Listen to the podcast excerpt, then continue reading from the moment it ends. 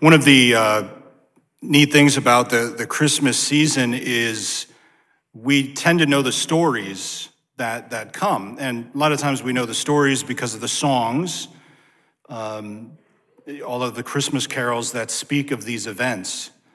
We don't have too many Lenten carols, you know.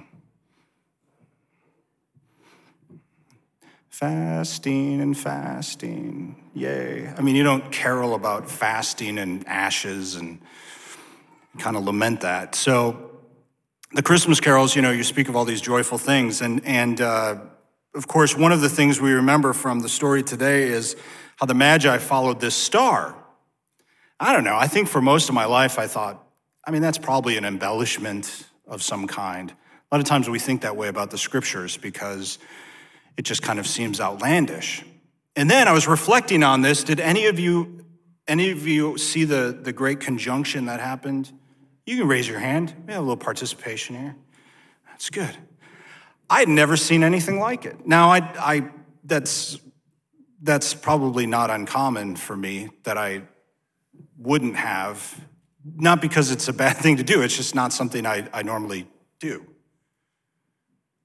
But I did that night, and it was pretty impressive seeing, you know, Saturn and Jupiter um, aligned like that and it made me think of, of this feast. And I thought, you know, okay, so 2,000 years ago, Magi, people studying the heavens, would have been aware of such sort of seemingly impossible events. And no doubt, maybe had seen something like that, which would lead them to believe that maybe something miraculous was happening. I mean, it's, it's really not that far fetched when you think about it.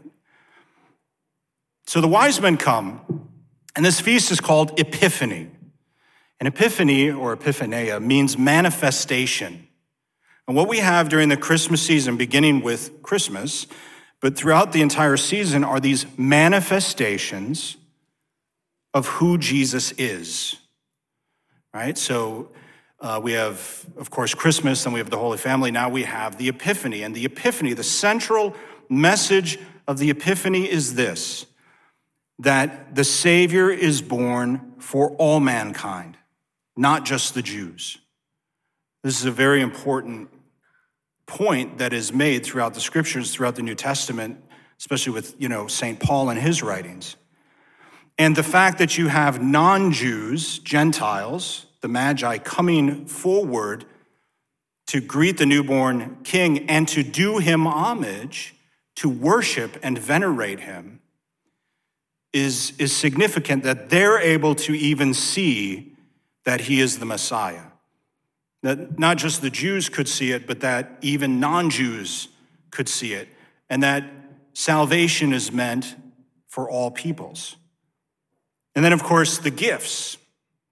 Well, the gifts mean stuff, right?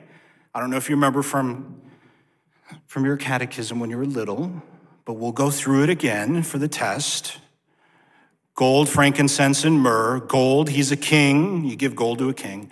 Incense is what is offered to the divine or a deity, right?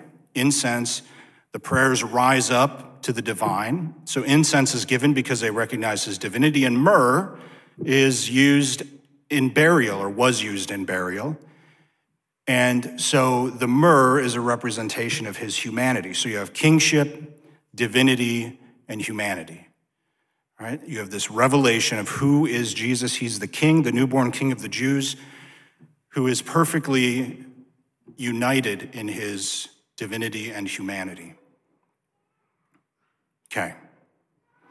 Now I could stop there, but kickoff is until 2:30. so when we think about, let, us let's, let's, uh, let's kind of move it to this space. When we think about why are we here, kids ask us all the time, why do we have to go to Mass? We just went, you know, especially last week, right? You, you, went, you went to Mass, you watched Mass as it is today on Christmas, and then two days later, you got to do it all again. Isn't that too much Jesus? Isn't that too much religion? Holy cow. The, uh, the Sunday after Christmas is always a little less attended.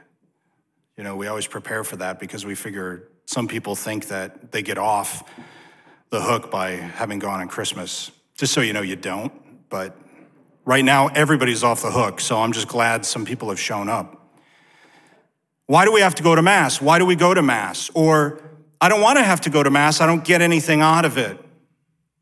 I don't get out of it what I think I should get out of it. Mass is not about what you get out of it. The wise men did not go to Jesus and give him homage for what they got. Their focus is what they gave. They gave worship and they gave gifts. They gave of themselves. That's what worship is. There's a lot of people, a lot of Catholics, kind of a common Catholic thing to, well, I just go and I get my Jesus and then I'm on the road in, you know, 40 minutes, I'm out of there. That is not what Mass is for. That's not what the Sabbath is for. God created the Sabbath, not merely that we would do him homage out of obedience. I mean, there is that, but that it's befitting of us in our understanding of what it means to be a human person created in the image and likeness of God. It is good for us to worship the one who created us. One of the things I've, I've said to kids over the years, and even some adults, is it really that much to ask for an hour, an hour 10, once a week? That we would give worship to God? You're like, oh, Father, now I'm feeling guilty. Well, is it too much? I mean, given what we, all of the other time that we give, God's asking. I mean, you know, He wants us to pray and wants us to do some other things during the week, but principally, He's asking that we give Him, give Him about an hour a week. I mean, you're lucky we're not Southern Baptists. I think the Mormons too, right? They have, they have a much longer, it's like three or four hours. I don't think anybody would show up if we had that. So God's asking for that. Now, what is it then that we can give to God? Again, we need to change our focus about why we do what we do here. I mean, it, it is valuable to receive, you know, a good message in the homily or, or beautiful music. That's good. That, that's a wonderful thing. And there's nothing wrong with, with appreciating that at all. However, the reason we're here is, what, is because of what we give. You know, the etymology of the, of the word liturgy, you know, divine liturgy, what we do here, liturgy, is work of the people. What we do here is what we give. And what is the greatest gift that you can give God, that we can give God? Well, think about it in, in relation to how we experience each other, husband and wife. What is the greatest gift your husband can give to you? You think about all the, the many gifts that he's given and etc. You know, really the reason you married him is because he was the gift.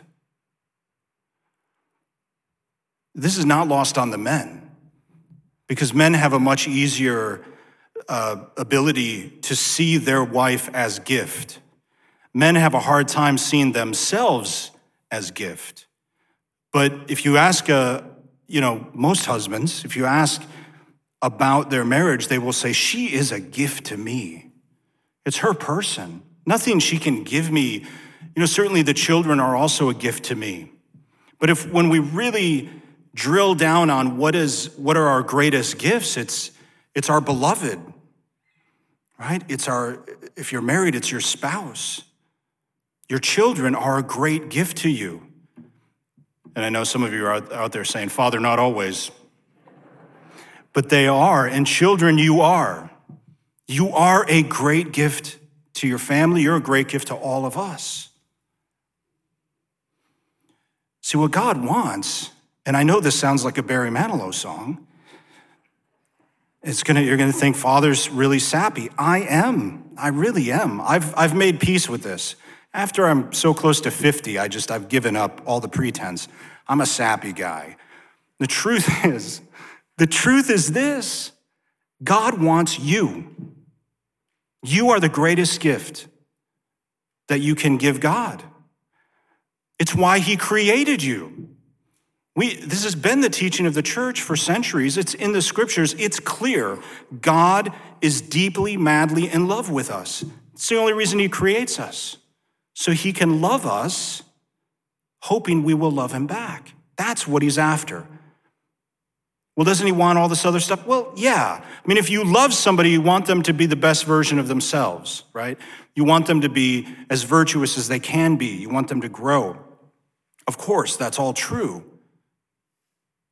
But even a parent, right? A parent, they, they look at their child and they're like, okay, I just want him to grow up, mature enough so he's out of the house by 35 and he can support himself. He's got a good enough education. He can, if he's going to get married, he can, you know, support a family. I mean, that parents kind of think that way. But if he doesn't, and he's 42 and he's still in the basement, the